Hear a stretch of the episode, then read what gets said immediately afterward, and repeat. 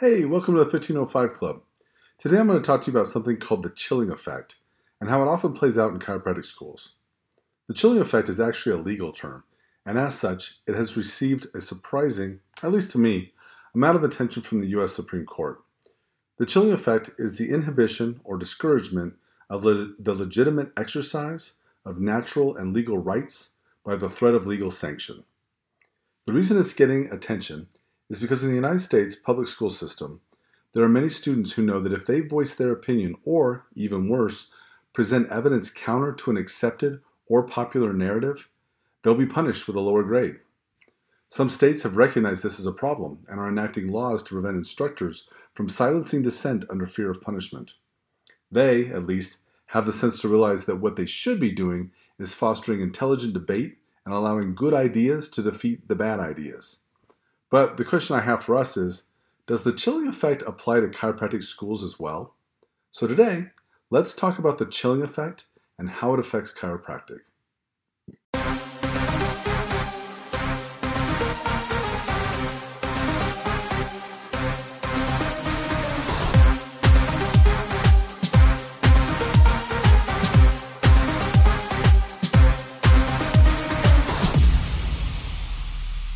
During the course of my chiropractic education, I felt very much like the chilling effect was present, even though I didn't know at the time that that's what the name for it was.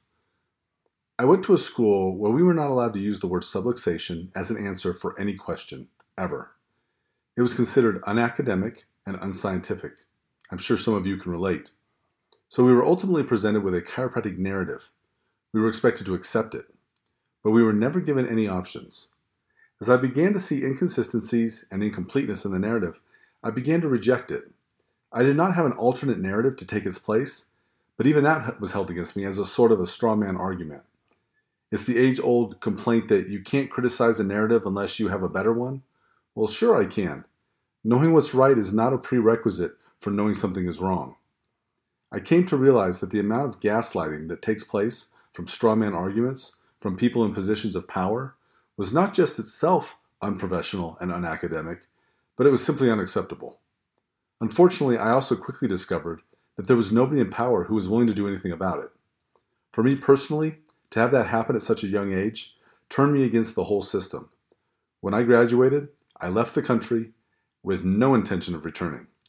And if anyone asked, I would tell them that chiropractic in America was dead. That was more than 20 years ago. I obviously came back to the US, and I've even taught for two different chiropractic schools since then. Over that time, I came to grasp a better understanding of the narrative I was first taught, as well as a better alternative narrative, which is the one I currently hold to today. I'd like to walk you through both narratives, and I'll explain why I found the first one to be insufficient and the second to be superior. Let me start off by telling you that for this to work, I cannot present you with a straw man argument but I have to present what is called an Iron Man argument. That is, I have to present the best possible case for both arguments. The truth of the matter is that I could not really understand the second argument until I fully understood the first one in its best possible scenario. So, the first argument, which coincidentally is the one adopted by most physical therapists as well, is the narrative that muscles are the guiding force of all movements. Therefore, subluxations don't exist at least not in the traditional chiropractic sense. But what you really have are segmental joint dysfunctions created by asymmetrical joint contraction or tonicity of the muscle. I know that sounds like a bunch of mumbo jumbo nonsense, but break it down and there's a story behind it. In this scenario, the proper therapy or treatment is to address the muscles to create a more coordinated or balanced movement of the joint complex. The only reason why the joints are addressed at all is because they sometimes get stuck or fixated. The purpose of a manipulation is to mobilize and free up the motion of these fixated joints because only an unfixated joint can respond properly to proper muscle coordination. Therefore, every musculoskeletal disorder is seen as a muscle coordination issue, and the joint merely gets caught in the crossfire, if you will. I've stated this in a way that can be intentionally applied to all joints in the body. In the specific case of the spine, however, it is the facet joints that receive the majority of the attention. Perhaps you've wondered why this is the case. It's because the facets are seen as the guiding joints and therefore the motion joints, while the intervertebral disc is seen as a weight bearing structure primarily. If the primary problem is a movement pattern problem, then it makes sense to address the movement structure, which is perceived to be the facet joint, and therefore presumed to be the cause of joint fixation. Once you become obsessed with the facet joint to the exclusion of the intervertebral disc, it becomes obvious that facet joints would have very little effect on neurology, except for perhaps the individual pain sensors at the joint capsule of the facet, meaning you could affect pain on a tiny scale, but certainly not total body neurology. Upon realizing this, it occurred to me that they could have explained this to me in less than 30 seconds on the first day of school, and that would have given context to the next three years. Of course, that did not happen, which later caused me to wonder if perhaps they did not understand their own concept well enough to communicate it so succinctly and effectively. Now, that's purely speculation on my part, but it does make you wonder. That, what I've just given you, is my best attempt at an Iron Man argument for this point of view. It's a point of view that has been adopted by many chiropractic schools, if not the majority of chiropractic schools. As I mentioned previously, physical therapy works under much the same conceptualization. I think that's valuable to know because when you know what they are taught and how they believe it works, it's a lot easier to communicate with them. Many years ago, I was introduced to a physical therapist, and she was truly very good at what she did. I would say that we were both a little cynical towards our professions at that time, but we recognized that there was something valuable there but somewhat lost behind the politics and education of our respective professions. After talking for some time about joint manipulation, we decided to trade textbooks. She gave me the text that was used in her classes to learn grade 4 mobilization. It was out of Australia, and it was nearly identical to the Bergmann textbook that we had used in school. I, of course, gave her a copy of chapters. when we met up again to trade texts back, she said, that book, meaning the chapters, is on a whole other level. Why in the world would I manipulate my patients with no idea of what I hope to gain by it when you're doing it with this level of specificity and your reputation for results speaks for itself? It was then that I first tried to wrap my brain around both ideas so I could better understand the difference between them, and her textbook actually helped me to do that. My very first problem with the first narrative, which occurred to me in my second year of school, was that we don't wake up one day and one of our muscles says, Today, I'm going to ruin your life and I'm going to remain chronically contracted for the foreseeable future. This analogy worked for me because it made it obvious that muscles don't just decide to act on their own. What causes muscle contraction? The nervous system, of course. So when a muscle is chronically contracted, it's because it was told to do that. The question is, why? What's the ultimate why at the root of this muscle response? That was the question I finally asked myself that led me to formulating a new theory. I don't really want to say that I was that it, was my new theory, but it was new to me, and I needed it to be complete.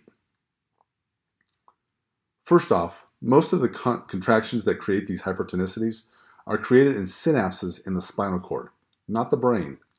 That means that speed is of the essence to the nervous system. That means these muscle responses are reflexes, and therefore they are defenses in response, not unsolicited actions.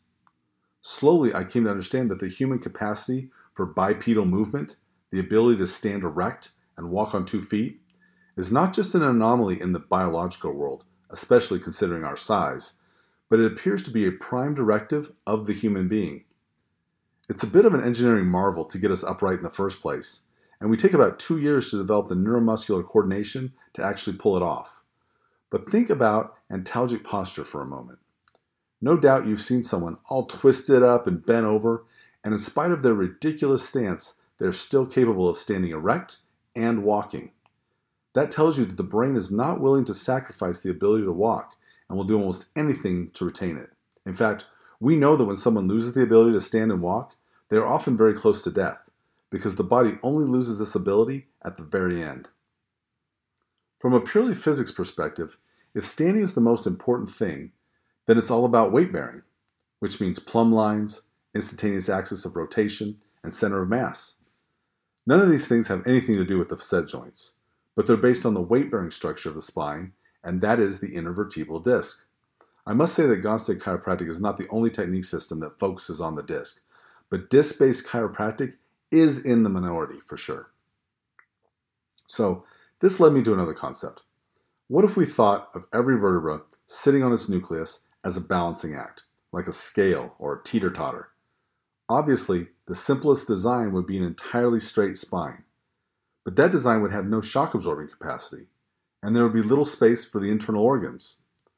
Certainly, the normal curves of the spine are very valuable, but they demand that the perfect balancing point for each vertebra is not the most neutral position of that vertebra. Let me say that another way. The functional neutral position of the vertebra at any given time is not the neutral position relative to the ground, which we would presume to be parallel to the floor. In this way, when evaluating x rays and giving adjustments, we cannot oversimplify to thinking our job is merely to push each vertebra into a position that makes it parallel to the ground. The purpose is to achieve functional neutrality, which is a position that's determined by the vertebra around that segment, which influence its balancing point.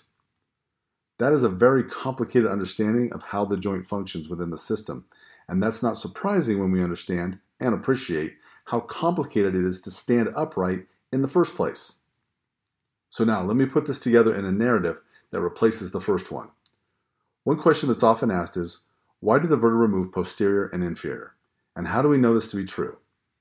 To begin with, White and Panjabi say that this happens because the posterior ligaments, even though there are more of them, are collectively weaker than the anterior ligaments. This weakness creates a point of least resistance, so vertebra will always go posterior into the weakness. That's merely a matter of physics. But there's another important reason why this happens. If a disc is injured and loses its capacity for weight bearing, how can it adapt to this? The answer is by moving posterior and inferior and putting more of the weight bearing responsibility onto the facets. Obviously, this is not what the facets are built for, so it will result in pathologic degenerative changes in the facets. Don't think of this as a facet problem, but it's a facet dysfunction caused by a disc problem. So if someone is schooled in the first narrative, they're going to say, What about facet syndrome? Funny you should ask. We used to teach this exact thing and still do in the Gonstead class at Life U, and many students told me it was the first time facet syndrome ever made sense to them. It works like this Facet syndrome is a situation where the vertebra above goes extremely inferior and becomes fixated. In essence, it's stuck, attached to the facet below. This does not have to be bilateral either, it can be unilateral. If you think of the vertebra going more posterior and inferior to shift more weight onto the facet joints to support more of the body weight, then it makes sense over time that the weight bearing alone is enough to create inferiority because the joints are not built to support that kind of weight, especially for an extended amount of time. Fixing this is very easy if you understand how it is happening. Let's use an example of, say, a C7 vertebra with facet syndrome on the left. The correction wouldn't be any different if it was bilateral, but let's just assume unilaterality. You'd make a left-handed contact, usually on the left C7 lamina. The reason for this is it gets you closest to the facet joint and creates the shortest lever. You then make a thrust that is almost purely I to S. The purpose for this is to open the facet joint and allow the vertebra to move P to A, but not on this adjustment. You thrust I to S and you'll get a tiny facet click, but you will immediately recognize an increase in mobility of the joint. Now, you can adjust the C7 as you normally would based on the listing to create the P to A correction. What we see here is that facet syndrome is actually further proof that the vertebra moves posterior and inferior, and that the facets are expected to bear additional weight when the disc is dysfunctional. Under the first narrative, there's no explanation for the etiology of facet syndrome, other than to blame the facets for everything without cause or explanation. At least, after three years of being schooled in this philosophy, I never heard one except for the dismissive, well, it's always the facet. We've talked about this before, but we should not forget that flexion and extension is x axis rotation with z axis translation. X axis translation demands that posteriority is accompanied by with inferiority because that's a physics way of describing rotation. On a larger scale, it's the same thing as a satellite in orbit. A satellite is perpetually falling, so in like manner, it's going anterior and inferior in such a way that it appears to be holding a steady circular line. We shouldn't think of these as two distinct motions, but we're creating a vector that's the combination of both posteriority and inferiority. But the combined vector is the real deal. To complete this thought, let's talk about so-called anteriorities for just a moment. First, we have to recognize that the perfect balancing point, and therefore the most ideal position of the vertebra, is in the most superior position, perched on top of the nucleus. That's because the vertebra is sitting on the nucleus and using it like a ball bearing. This means that if we go posterior in any direction, but particularly in posteriority, we go posterior and inferior. However, if we go anterior, we also go anterior and inferior, not superior. If the vertebra goes anterior and inferior, it would open the posterior, which means it cannot create nerve pressure. If anything, it'll probably relieve it, which is why it's so effective as a compensatory position. A subluxation, by definition, produces nerve pressure, but an anterior segment cannot produce nerve pressure, so it can never be a subluxation. More importantly, if we listen to our friends White and Panjabi, we find that most spinal fractures are produced by flexion and axial loading. However, flexion is resisted by the posterior ligaments. Since they are the weak ones, when they fail, they allow the vertebra to move posterior. That's why, with flexion induced fractures, you will typically get a subluxation one or two levels lower than the fracture. If you put the person in extension and add compression, your most likely injury is a facet fracture. Both compression injuries are further evidence that with posteriority or anteriority, you get inferiority. Okay, let me get back on track. I needed to build a solid foundation, so now let's build the structure. Keep in mind, this is just one scenario of how this works, so this is not the only way that a subluxation is created, but it is a way. A person's walking down the street and experiences a trauma. That trauma overloads the disc and it upsets the balance of the scale, if you will. That tenuous balance of the vertebra on the nucleus. The nucleus shifts, the vertebra becomes fixated, and the body has to shift the position of other vertebra to create compensation. Now, watch this for the purpose of maintaining the ability to walk. That is key because we're still walking, but we now have a damaged disc with abnormally functioning discs all around it. What's the body going to do to protect the spine? Well, I know. How about we contract a muscle and create stabilization, limit mobility to prevent further damage, and, I think this one is key, pull the vertebra into lateral flexion to prevent compression of the damaged disc. Let me explain that one in a little more detail really quickly. If I have a PLS L1, for example, you will find most often that the muscles on the right will be contracted. This is often confusing for new docs and it leads them to incorrectly conclude that the problem must be on the right because that's where the muscle spasm is. To the contrary, the brain does not want equal weight bearing across the disc as this will force the displaced and dysfunctional nucleus to bear weight by contracting the contralateral muscles, contralateral to the vertebral wedge or the disc wedge, the body is able to pull the weight off the damaged disc and relieve the pressure on the nucleus. This, of course, has the effect of pulling the center of mass to the right. In our example, to the extent that if the person was to fall, it was to stand up, they would fall to the right and actually tip over. So we then have compensation back to the left, which will shift the center of gravity back over the feet and allow our patient to remain bipedal and continue to walk. This narrative worked much better for me because it made sense of all the clinical findings, including neurology, which we didn't talk about today, but it's a long story, so we'll talk about it another time. But it also includes the muscle spasm aspect. I have to tell you that there's a phenomenon that often happens with muscles, and I'm sure you've seen this with your own patients. A patient complains of low back pain. They go and they get a massage. They then complain that they're experiencing more pain after the massage. It isn't because the massage therapist did anything wrong, and I usually tell them that. It's because if you remember the model, the muscles are stabilizing, limiting motion, and keeping weight off the damaged nucleus. By relaxing the muscles, you took away the body's natural defense mechanism, and it has no other way to accomplish those same things.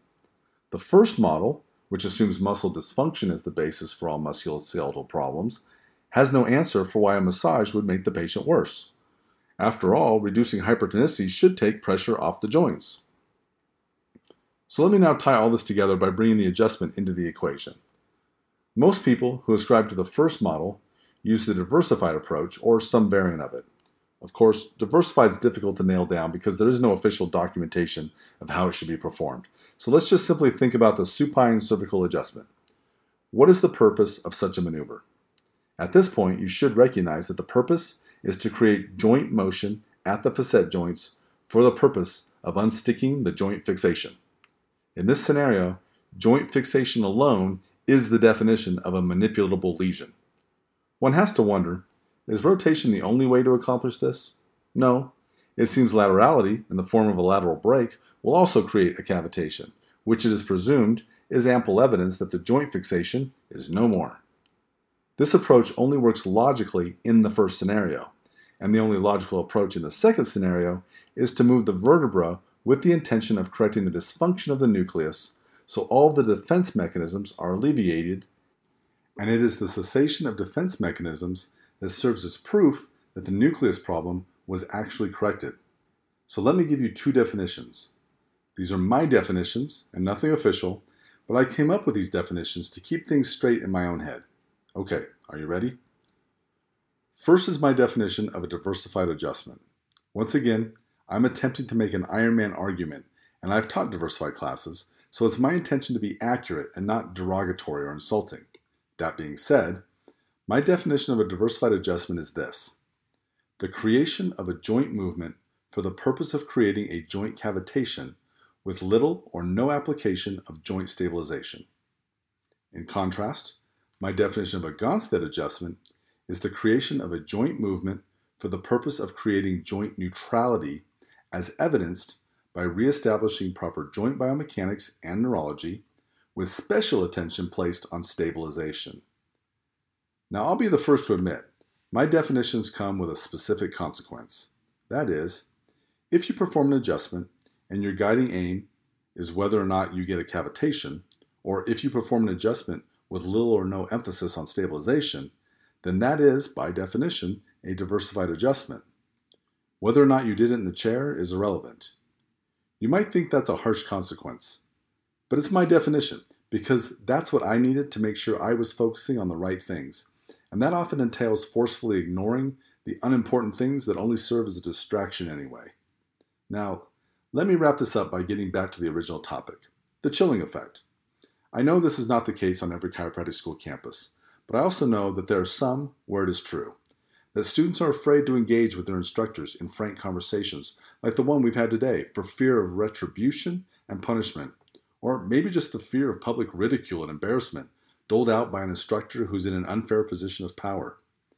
That's the reason why the Supreme Court has been frowning on this type of behavior, because it isn't a fair fight, and everybody knows it. That means the best argument will not win the day, but the person in the position of power will, regardless of, of the validity of their actual argument. I can't tell you how many times I heard an instructor say something ridiculous and untrue about Gonstead, but they got away with it because nobody dared to challenge the person who controlled their grade. This also tends to produce a sort of academic laziness when you no longer have to be concerned with whether or not what you're saying is true because you know that you can say anything and get away with it. That's actually the antithesis of what an academic environment should be. Personally, I'd like to see more schools encourage public debate as a way of exposing their students to different ideas. Of course, most of them don't want different ideas. Obviously, I don't think any of us are going to do anything to change that anytime soon, but once we're aware that it is our reality, there's nothing keeping you from getting these ideas straight in your own mind, on your own time, right now. Hopefully, I've helped you to be able to do that today. I hope you found this to be helpful conversation, and hopefully it helps you to get some of your own thoughts straight. Let me conclude by giving you some of the highlights to think about. First, the reason why some of the profession want to call themselves physicians and they don't think that we should be taking x rays is because they ascribe to the first model. If you're looking for facet fixation, it doesn't make much sense to look at x rays because you're not going to find it on there. They want to be called physicians because they see themselves as being consistent with the physical therapy model, which is generally adopted by others in the medical profession as well. The second takeaway is that we, as a profession, have done a poor job of defining what an adjustment is. This has led to a lot of contention between different groups. Whether you're moving the facet joints, moving the disc, or swinging a dead chicken over your head, as we used to joke in school, it all counts as an adjustment. The question is, is it effective? You need to answer that for yourself. The third takeaway is that you ultimately have to decide if you think muscles are the prime determinant and the vertebra are merely going along for the ride, so to speak, or the vertebra are the primary determinant and the muscles are merely along for the ride. As I like to remind people, it really doesn't matter what you think or believe. The only thing that matters is is it true? To know if it's true, you have to observe the effect it has on reality. Does it make a discernible difference? Is that difference predictable and measurable? I'd like to close by telling you an observation that I made not that long ago. There's an area in Reno known as Evans Creek. This area is comprised of farms, usually about 5 to 20 acres in size. This area is unique because when you are there, you feel like you're out in the country, away from it all. In reality, you're no more than a mile from the main road in Reno, which will take you to downtown and even the Reno Strip. For this unique reason, the properties are very valuable. At the same time, many of these properties have very old houses that sit on them. So people do what you might expect. They buy the properties, although they're rarely for sale, they tear down the house, and they build a new one in its place. A little while back, I was driving through this area with my family, and I made an observation. There were three houses that we saw where they were in various stages of tearing down a house and building a new one. It turns out, if you tear it down to the foundation, you're still confined to building a house of roughly the same size and shape. If you really want to build a better house, you have to take down even the foundation and start anew. The fact of the matter is that sometimes we have to do that with ourselves in our career. Sometimes, sometimes you have to get to the point of asking yourself, Am I really able to help anyone? What if everything I do and every assumption I make about how it should be done is wrong? Or what if only one is, but I can't find it if I don't tear it all down? Today's topic is intended to be one of those areas where you can tear everything down to the foundation and then tear that down too. Dig into the dirt, figuratively speaking, and get that straight first in your mind before you even start on a foundation. Understand what is happening, but more importantly, understand why it is happening. What is the body trying to do? Is it smart and you can trust that it's doing something intelligent and you merely have to figure out why? Or is it just a series of mindless reactions and responses, a mechanism built on reflexes, and there ultimately is no why? These are some of the things you have to get straight in your own mind before you can build the rest of your chiropractic philosophy, science, and art.